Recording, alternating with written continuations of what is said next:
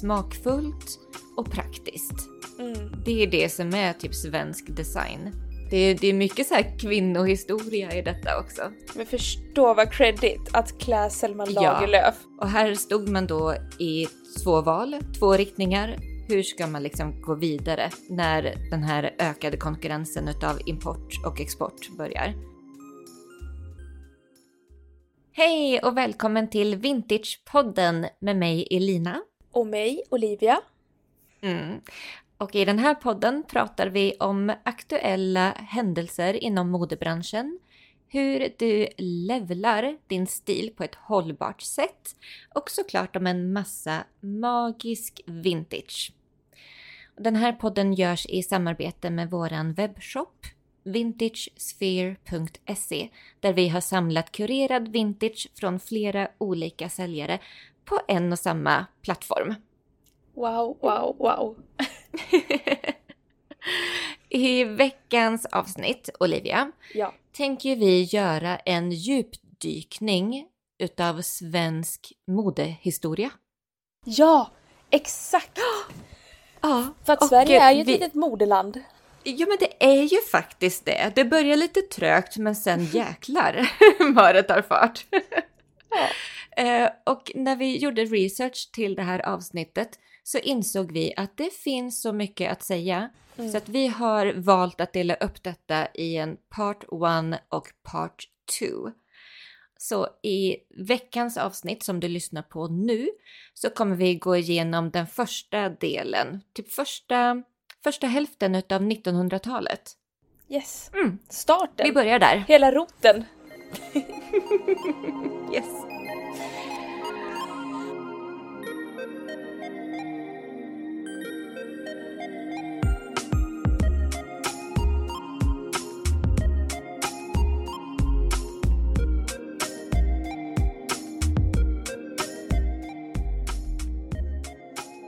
Okej. Okej. Ja, exakt. Eh, Okej. Okej, I okej. vilket hörn börjar man? Vart börjar Men- man? Ja, men jag vill ju börja. Hallå, hallå, Miss Fröken Pop-Up i Stockholm. Ja, innan vi djup, djupdyker in i modehistorien Ja. så vill jag höra nutidens history in the making. ja. Eh, men vi har ju haft en pop-up i Stockholm i vårat showroom. Yes. Det var ju du som roddade i den Olivia. Kan yes. du ge oss en liten recap? Hur har det varit? Det har varit så himla kul. Alltså, våra kunder är ju de bästa Mm. i hela världen. Ja, ja. Nej men det har varit jättekul att få träffa följare som numera är kunder och liksom prata massa vintage och bara men bara hänga. Det är ju liksom som att man bara får hänga med kompisar. Ja, Alltså alltid när man är med folk som har liknande intressen, som gillar liksom vintage och kläder och det här, så, så blir det ju en speciell connection. Det blir så enkelt att snickesnacka och prata och... Nej men jag känner mig så uppfylld på energi, jag känner mig så påladdad, jag känner mig så redo att bara förverkliga fler idéer och få ut ännu mer grejer på hemsidan. Jag känner Mm. mig verkligen påfylld med energi. Väldigt trött också, men för det mesta bara väldigt inspirerad av människorna som handlar av oss. För att, men gud vad kul. nej men så kul! Och folk kommer liksom med feedback att så här, har ni tänkt på det här? Det här skulle jag vilja att ni gör. Och eh, bara det här att när folk har kommit in till eh, vårt showroom har de varit så här, men gud vad fint det är. Kläderna är otroliga, vilken kvalitet. Varför vet inte fler om det här? Och jag är så här, jag vet, jag vet. jag förstår inte.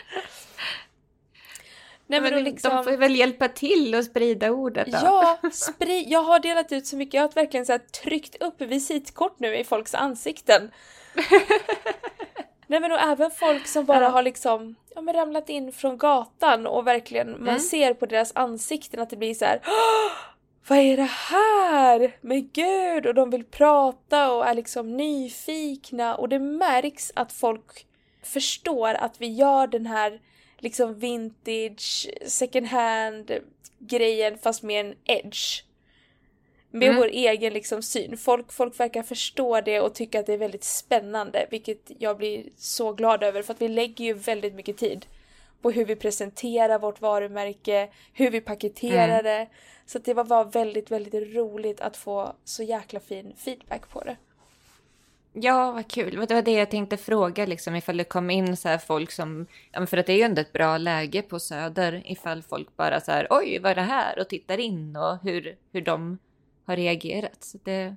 Gud vad kul att höra. Jättekul och eh, ja, men framförallt många också yngre. Ja men du vet så här, som du pratade ju om så här, gymnasietjejer. Ja. Det har varit en hel del yngre tjejer in nu också som är så här. "Åh, Men gud, wow, oh my god. Du vet har stått och fotat sig med när de provar väskor och de har gått runt där inne, tagit bilder och liksom. Man blir ju glad. Vi kollar ju eventuellt på om vi på något sätt ska kunna erbjuda någon form av studentrabatt eller någonting så att fler ska kunna handla av oss. Ja. För att Ja. vi vill ju ha in, yngre generationen och vi vill ju verkligen framför allt att de ska upptäcka vintage och hitta Mm. det roliga i det. Så att det är ju någonting vi Precis. jobbar på. Att på något sätt finnas som ett eh, alternativ till eh, fast fashion. Och eh, alltså, vi kan ju inte konkurrera med Shein, som jag Nej. nu har lärt mig att uttalas. Ah, är det så? Ja, ja så är det. okej. Shein. Ja. Uh, because she's in style. Shein. Ja. Jaha, Ehm, gud. men, uh. ja, jag vet. Acid reflux.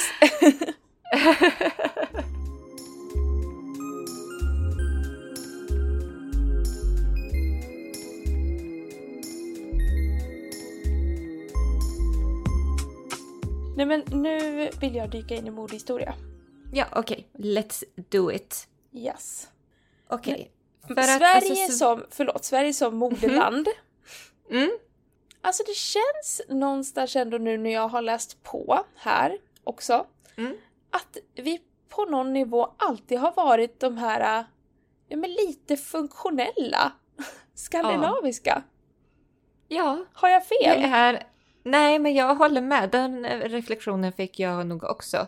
Att det har ju alltid varit väldigt mycket smakfullt och praktiskt. Mm, Det är det som är typ svensk design.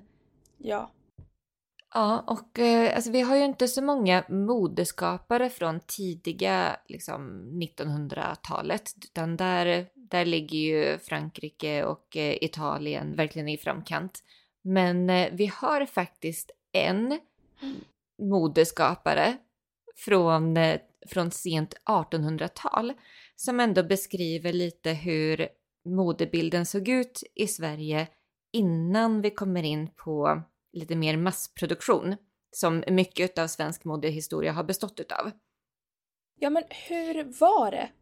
Ja, alltså jag, jag tänker det så här. Vi börjar med den allra första svenska modeskaparen i historien. Ja. Augusta Lundin. Augusta Lundin. Vilken jäkla Mm. pärla. Jaha. Hon föddes i Kristianstad 1840. Och hennes pappa var skräddare så att hon fick ju det här i blodet kan man säga. Nej, men hon var ju med honom och lärde, lärde upp sig hos honom. Och när hon var 25 år, 1965, så flyttade hon till Stockholm och arbetade på en hattbutik. Mm. Och eh, två år efter det, 19, ah, nej förlåt, sa jag 1900? Jag Ja. menar 1800. Ja. Gud, 1800 är vi på nu. ja, nej men du Kära sa i början sa du 1840. Ja, precis. Ja. Och sen så sa jag att när hon var 25 år 1965. jag bara Nej, jäklar. så- Forever young.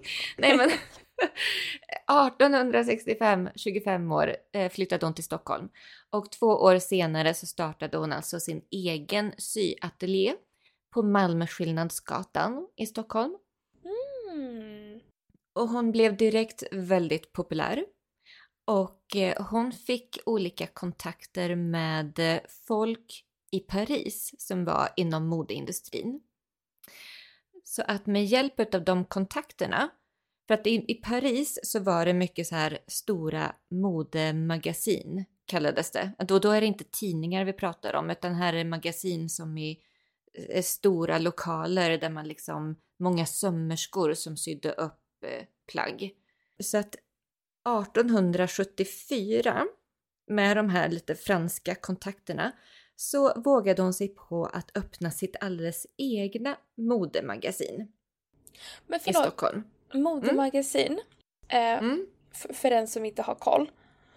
Men Vad- det är som modeföretag liksom. Men var det inte då att man kom in och sydde upp saker? Jo, precis. Men, men på en lite större nivå ändå. För att hon anställde alltså sömmerskor som sydde hennes designs. Mm, Okej, så Mm. det var inte liksom bara, ah jag fattar. Det är som Det en var skräddare fast level upp. Ja, ja men exakt, exakt. Jag fattar. Så, så att de hade liksom, de hade ju mönster och hon anställde sömmerskor och så, jag tror att det var på typ beställning, men att de ändå hade flera sömmerskor som sydde åt henne för att liksom Mm. framställa de här. Okej. Så att eh, hon startade sitt egna, alltså istället för bara sin lilla syateljé Mm. så startade hon ett stort modemagasin där hon ja, men anställde sömmerskor och till slut var de uppemot 175 sömmerskor som Oj. jobbade åt Augusta. Ja. Men gud, you Så go stort. woman, woman entrepreneur of, of the Eller year. hur? Eller hur?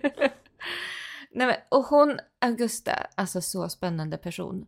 Men hon åkte alltså regelbundet till Paris och eh, kom då inte bara hem med inspiration utan hon kom också med tyger, broderier, spetsar, knappar från de här allra största modehusen och modemagasinen i modets mecka liksom på den här tiden, Paris. Alltså verkligen eh, på inköpsresa. Verkligen så inköps och inspirationsresa och tog med sig den franska haute couturen till Sverige. Mm. Så hon designade ju utifrån sin egen, sina egna idéer. Hon var ju en modeskapare. Hon tog inspiration från Paris, skapade för de svenska kunderna hon hade. Och det här var ju inte vilka kunder som helst som Nej, det hade var- råd. Det var high profile kunder. Det kan, det kan man säga. Kändisar. Ja, exakt. Det var skådespelerskor, det var liksom societetsdamer, det var till och med kungligheter. Inte bara i Sverige utan det var också Norge och Finland och Ryssland Mm. som liksom kungligheter, societeter och skådespelerskor och liksom kändisar köpte utav henne. Wow. Mm. Gud vad häftigt. Och en, ja, eller hur? Alltså en kvinna från Kristianstad. Det är galet när man tänker så. Och som sagt, de här klänningarna var ju pricey. Mm. En klänning kostade 225 kronor. Och det motsvarar cirka 20 000 kronor. En klänning. Ja. Och de ska man veta också på den här tiden, för det här läste jag på lite grann också, att de här societetsdamerna och kungligheterna, de förväntades byta kläder minst fem gånger om dagen. Oj! Och då skulle de ju, ja, så då, och då skulle de ju ha den här kvaliteten utav kläder på sig. Gud, måste ju gått åt en förmögenhet. Men jag undrar hur det gick till när hon eh, chippade sina klä- klänningar till ja, men typ Ryssland och sånt. Ja, gud, undrar hur det gick till. Förstå... Vänta, vad, vet vi... eh, det, vilket, är vi fortfarande kvar på 1800?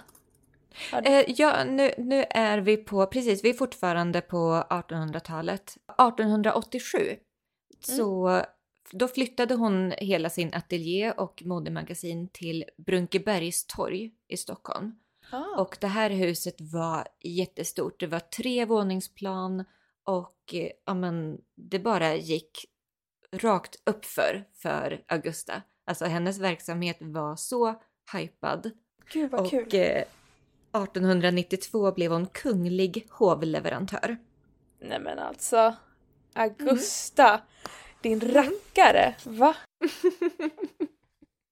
Ja, en annan kul eh, så här, trivia om Augusta är att hon, eh, hon designade klänningen som Selma Lagerlöf bar när hon mottog Nobelpriset i litteratur. Ja men det är Det, också... är- det är mycket så här kvin, kvinnohistoria i detta också som är jättespännande. men och det här förstå var- vad credit att klä Selma Ja. Lagerlöf. Ja, Alltså det här är ju som Det- att klä Jag bara, någon politiker idag. Ja, ja, faktiskt. Vänta, nu måste Eh, jag det googla här- på Selmas klänning här. Ja, men gör det. 1909, Nobelpris i litteratur. Nu sa du 1999. Ja, nej, ni- 1909. Ja, ja. Inte 99. Jag bara, 99! Nej. Det är mycket årtal. 1909. Ja, det är det. ja, nu ska vi se. Åh, ja, men den här bilden har man ju sett. Ja, men precis. Det är en jättevacker klänning i så här beige, eh, ljus viol, syrenlila, Mm. rosor. Ja, Ja, det är jätte... Alltså det här tyget är ju så rosorna där och rosett, brokadrosett typ i tyget. mm. Åh, Puffärm, markerad midja, släp. jättefin. Ja, you go Augusta. You go Augusta! Allt vi har att säga. We, we approve. We support this. Nej men som sagt, 175 sömmerskor arbetade hos Augusta där på slutet och eh, alltså hon var, blev också som en pionjär för att rationalisera arbetet eh, också på sådana här modemagasin. Typ istället för att en sömmerska jobbade på en hel klänning så tog de liksom nu hand om varsin del utav plagget. Så att Mm. eh, några sydde bara ärmar, andra sydde bara kjolar och så vidare. Augusta Lundins modemagasin blev snabbt känd för att leverera perfekt sydda kläder på rekordtid. Okej. Mm. Alltså, jag bara lite fast fashion-varning. Ja, ja, men det, ja, det är alltså precis. Det har ju en signifikans för modehistorien i Sverige. Det är ju det här med att rationalisera, göra det snabbare och effektivare, men Mm. ändå så viktigt att behålla kvaliteten. Mm. Så. Eh, och så med så högt tempo så kan man ju tro att Augusta var typ en, ja, men en fruktad arbetsgivare så, som liksom slog med linjal på fingrarna och sådär. Men, men så var inte alls fallet. Utan tvärtom så var hon mycket uppskattad chef som eh, förstod också att de långa dagarna slet på kroppen. Så att de, de flesta sömmerskor vid den här tiden arbetade 12 timmars men hennes arbetsdagar var bara 10 timmar. Så hon Ah. kortade ner arbetstiden för sina sömmerskor. Och så gav hon också två veckors semester på somrarna. Vilket var liksom, det var stort på den tiden. Det var inte, det var inte vanligt förekommande. Nej. Mm. Men gud, bara, bara på den tiden också kan jag tänka mig att det var en kvinnlig chef. Eller hur? Kan inte heller vara jättevanligt förekommande. Nej, men det är så mycket spännande i den här historien som jag inte hade en aning om. Mm. Det var, hon dog 1919 eh, och då var hon 78 år gammal. Och då övertogs företaget av hennes två syskonbarn. Men på 40-talet var de tvungna att lägga ner. Och det är för den hårda konkurrensen från massproduktionen inom klädindustrin. Ja. Ja, som Mm. jag kom igång där på 40. Alltså, ja, precis. Det är så kul att det är en massproduktion. Mm. Eh, ja, och om man jämför med nu så är det ju ingenting. Det är ju mer snarare att man är imponerad av 40-talets klädskapande. Ja men eller hur. Men det är, det är liksom... Det beskriver ju ändå, alltså man tänker på hennes kundklientel eh, och de priserna som var för hennes kläder. Så i och med, alltså samhället blev ju allt mer demokratiserat och det blev industri- industriellt. Och det skulle ju bli liksom mer mode för folket och då antar jag att det inte liksom fanns samma plats för hennes modemagasin längre. Nej. Men de stannade, de alltså stayed true till Mm. att göra liksom, ha ett modemagasin och köra haute couture och Mm. liksom upp sitt, ja. Ja, alltså nu vet faktiskt inte hur, hur det blev när hennes två syskonbarn tog över. Eh, där vet jag faktiskt inte. Nej, för jag tänkte många, om man läser historien, har ju eh, akklimatiserat sig, sadlat om, skapat nya strategier. Det var något modeföretag jag läste om, vilket var det? Eh, eh, Ja, det var något jag läste om i alla fall och de startade som liksom ett modeföretag och nu var de ett fastighetsbolag. Ja, ja. ja nej men get with the times. Exakt så.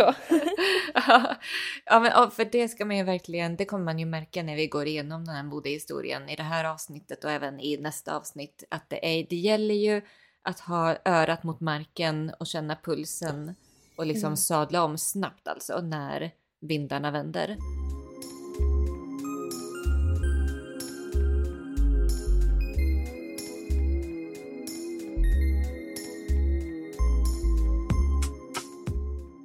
Jag tänkte också berätta lite mer om hur det var då på början av 1900-talet i svensk modehistoria. Berätta på. Jag berättar på, jag kör här. Jag tänker att nästa avsnitt får bli mer eh, Olivia heavy. Nej, nej, jag älskar, jag älskar det här. Jag lutar mig, ja, efter min pop-up idag så var det här perfekt. Sitta och lyssna på verkligen modehistoria och bara flyta med. Ja men perfekt, då fortsätter jag då. Gör det. Mm. Jo, alltså under första delen av 1900-talet, då var det liksom inte, förutom Augusta då, så var det liksom inte frågan om några modeskapare i Sverige. Utan modedesign och modeskapare, det var, det var någonting internationellt. Det var, och då var det ju Paris som var den största modestaden. Mm. Så, och kanske närmast också. Så det man gjorde var att man importerade haute couture från Paris till svenska exklusiva varuhus. Som till exempel NK. Mm. De hade en avdelning som kallades för Nordiska kompaniets franska skrädderi. NKs franska. Mm. Då köpte de alltså rättigheter från franska modeskapares mönsterdelar och sydde upp till, till sina svenska kunder. Kanske ändrade lite på designen för att anpassa lite till den svenska marknaden, de svenska kunderna, vad de ville ha. Men det var ändå så här mönster från något som någon annan hade skapat från början som man köpte rättigheter till. Jag måste bara sticka in en liten instickare mm. att eh, det finns ju en bok om det här. Ja. Eh, som heter Nordens Paris. Eh, och det är alltså om NKs eh, franska damskrädderi. Jättebra bok. Jag, har, jag köpte den när jag var där på utställningen. Jag tycker den är jättefin. Så vill du alltså lära dig ännu mer och, och se bilder och djupdyka i det här så kan jag verkligen rekommendera den boken. Ja, säg den igen. Vad heter den? Nordens Paris. Heter den. Ja. Av Susanna Strömqvist. Yes. Yes. mm. Fortsätt. Och det var ju parallellt. Nej, så säger man inte. Man säger parallellt. Ja, det gör man. parallellt. Ja, det, det, är ett svårt ord. Parallellt med eh, den importerade haute couturen så fanns det också den här, det här konfektionsmodet. Och det är ju det som vi tänker mest på när vi tänker svensk modehistoria. Och det är textil och konfektionsindustrin. Tekoindustrin. Vad är konfektionsindustrin för, att, för de som inte vet? Det är ju inte liksom någonting man går och slänger med idag. Ett uttryck. Nej, eller hur? Det är väldigt så bortglömt uttryck men som har en jättestor signifikans för ja, svenskt näringsliv och svensk historia. Ja. Konfektion är ju alltså benämningen på när man massproducerar plagg. Mm. Som man höll på med i Sverige från, ja, nu har jag inte exakta datum, men typ från 30-40-talet och sen så lades den ner ganska drastiskt på 60-talet. Mm. Exakt. Mm. Och massproducera, alltså det, så, det låter så. Ja. men det var massproduktion ja. utifrån det... Det perspektivet, ja, den tiden. Ja. Utifrån de referenserna man hade då. Ja, exakt. Mm. Så konfektionsmodet det var liksom basen utav den svenska klädproduktionen sedan ja, men, tidigt 1900-tal. Och eh, det, hela den här industriella boomen som kom efter världskrigen. Mm. Och utvecklade då det här konceptet med att massproducera klädesplagg. Ja, och det var ju framförallt i Västsverige som det etablerade sig. Och ja. eh, inte minst i staden Borås. Ja, Textilstaden. De, de kallar sig ju fortfarande för det än idag. Ja men det ligger ju fortfarande stora, eh, mm. vi har ju stora modeföretag som ligger där än idag och eh, den här stora modeskolan. Precis. Så det, ja. Allt kommer liksom från den tiden. Det är så häftigt. Ja, det är ju det. Det är roligt att få, alltså, få ett sammanhang utav allting och den tiden vi lever i idag. Mm. Och liksom se kopplingar på hur det har sett ut historiskt sett. Ehm, och till skillnad då från, eh, från måttbeställd haute couture så bygger konfektionstillverkningen på standardiserade storleksmått. Just det, för det här är också en Mm. grej man inte tänker på. Mm. Att det fanns ju inte sto- alltså, olika storlekstabeller utan då var det ju att man gick och sydde upp saker Mm. efter sin Precis. kropp. Och här kom det så här, ja nu finns det storlekar. Ja, Bara det måste ju ha Exakt. varit extremt revolutionerande. Ja, och det gjorde ju också någonting med designen för att då skulle ju ändå ett klädesplagg ja, men passa typ en, ett fåtal storlekar. Mm. Så att då, blir, då händer ju någonting med designen också. Ja. Men när man säger då massproduktion så kan man ju lätt liksom i dagens, med dagens ögon dra paralleller till fast fashion och de här textilfabrikerna idag i, i Asien och ja, med, med väldigt enkel design och dålig kvalitet sådär. Mm. Men konfektionsindustrin var långt ifrån detta. Mm. Utan de här, de hämtade ju fortfarande inspiration till sina kollektioner från Paris, från haute couture och anpassade stilen efter svenska kunder och efter att kunna sy det i olika standardiserade storleksmått. Mm. Men det var ändå så här kvaliteten som var det viktiga. Ah, nej men det är så häftigt. Ja. Nej men det var ju framförallt firmorna Salens, Gille Modeller, Erling Rickard, Bengtssons, Fogstedts, Wettergrens och BV som då var kända för sin översättning inom citationstecken utav franska modeller till exklusiv konfektion för den svenska marknaden.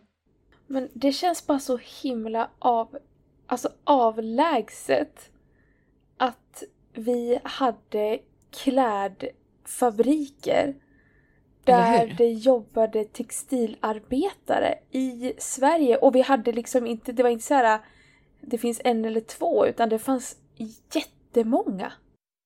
Ja, och det fanns ju över hela landet. Det var bara en väldigt så, eh, sen, alltså, väldigt samlat i Borås. De- blev, blev verkligen kända för det, men det fanns ju över hela Sverige. Och eh, alltså konfektionsindustrin, jag tror jag läste att det var 47 000 Mm. som arbetade inom den. Så det var jättestora arbetsgivare i Sverige. Nej, det är så galet. Och då fortsatte de ju den här idén som Augusta Lundin startade med det här ra- rationaliserandet att man syr en, en del utav plagget. Man liksom specialiserar sig på en del Mm. så att det ska gå snabbare och mer effektivt. Mm. Men här så kunde ju liksom en kvinna sitta, och det var ju flest, de flesta var kvinnor som arbetade eh, inom, inom den här industrin. Och då satt de ju typ och gjorde samma sömmar dag ut och dag in. Monotont. Ja, väldigt monotont. Och eh, jag såg ju den här dokumentären, nu kommer jag inte ihåg vad den hette, men jag nämnde den någon gång i somras, att jag såg en dokumentär om tekoindustrin, alltså textil och konfektionsindustrin. Och eh, men då såg jag, jag har i alla fall ett minne av att först så satt de ju liksom sida vid sida med varandra, de här sömmerskorna, och arbetade, de kunde prata med varandra och det var liksom ja, men en trevlig arbetsplats så. Men ju mer man skulle rationalisera och effektivisera så liksom flyttade man bort de här kvinnorna. Man liksom byggde på höjden och man tog in större och större maskiner också som skulle göra det snabbare. Men så att det blev som att det blev väldigt mycket mer ensamarbete. En kvinna kunde sitta liksom högt uppe i lokalen och bara sy sin lilla grej. Och så var det liksom flera meter bort till nästa kvinna. Och så var det massa maskiner som brummade och lät. Så att, eh, ja, det har ju skett, skett en förändring även under, eh, under den här tiden. För Mm. att liksom effektivisera modeindustrin. Ja. Mm. Åh gud, förlåt jag sitter bara och lyssnar, är så här uppslukad. Nej men jag tänkte på, Ja. det måste ju alla, jag tänker på ja men liksom kläderna även som eh, svenska liksom arbetare hade eh, inom Mm. andra yrken. Det måste ju också Mm, ha sytts upp i, liksom, i Sverige. Jag tänker sjukhuskläder, Mm, mm. verkstadsoveraller. Allt Ja. sånt måste ju liksom ha sytts upp i våra svenska fabriker. Precis, för att alla de här kläderna som man producerade inom konfektionsindustrin i Sverige behölls liksom inom Sverige. Det var ingen export att tala om eh, under, under den här första delen av 1900-talet. Nej. Utan det- det var först på 60-talet. 60-talet! ja, men någon liten catch of Sweden där. Men det, men det kan vi komma in på i nästa avsnitt. ja. Ja, nej så att här är liksom, här är modeindustrin tillverkad i Sverige för Sverige. Mm. Mm. Ja, det är så häftigt. Jag tycker det är så, ja men fas, alltså det är verkligen fascinerande. Ja, alltså, och det här var ju en sån stor industri så att vi tog ju hit arbetskraft också från andra länder. Från, eh, nu kommer jag inte ihåg de länderna, men baltiska länder. Eh, de flyttade hit hela familjer för att kvinnorna fick jobb på de här eh, textilfabrikerna. Ja, och Finland, många från Finland kom hit och arbeta, läste jag. Och sen så blev det ju väldigt drastiskt en, eh, ja men en avläggning utav, eller vad heter det? En ned, nedmontering utav hela Ja. konfektionsindustrin från eh, slutet på 50-talet, början Mm. utav 60-talet. Men ja, och i, i och med det, alltså nu är vi ju ändå på, ska vi säga att vi är på 40-talet. Ja, det gör vi. Där har det ju då i mitten av 40-talet, slutet på 40-talet, då har det ju precis andra världskriget slutat. Det. Och det blir eh, mer friare handelsströmmar i hela världen. Mm. Och eh, det blev början till slutet utav eh, svenska konfektionsindustrin. ja. Vi hade för höga löner för att konkurrera med importen från andra länder. Mm. Och här stod man då i två val, två riktningar. Och då finns det liksom olika modeller att välja mellan. Antingen den amerikanska modellen eller den schweiziska modellen. Hur ska man liksom gå vidare när den här ökade konkurrensen utav import och export börjar? ja. Så den, den amerikanska modellen, den innebär att man satsade väldigt mycket på massproducering utav kläder för att få ner styckpriset, vilket innebar liksom stora investeringar i dyra maskinparker och med den modellen så värderar man inte kvaliteten på samma sätt som tidigare. Nej. Eh, A.k.a. fast fashion. Ja. så kan man översätta det till. Ja. Det andra alternativet det var den schweiziska modellen, vilket betydde att man specialiserade sig på lyxprodukter där hög kvalitet och enorm yrkesskicklighet mot- Mm. motiverade det här högre priset. Så det är liksom två olika modeller som man kunde välja mellan och företagen i Sverige valde då mångt och mycket den förstnämnda. Alltså amerikanska fast fashion-modellen helt enkelt. Nej, vi har ju alltid varit ett, eh, ett land som är väldigt inne på industrialisering.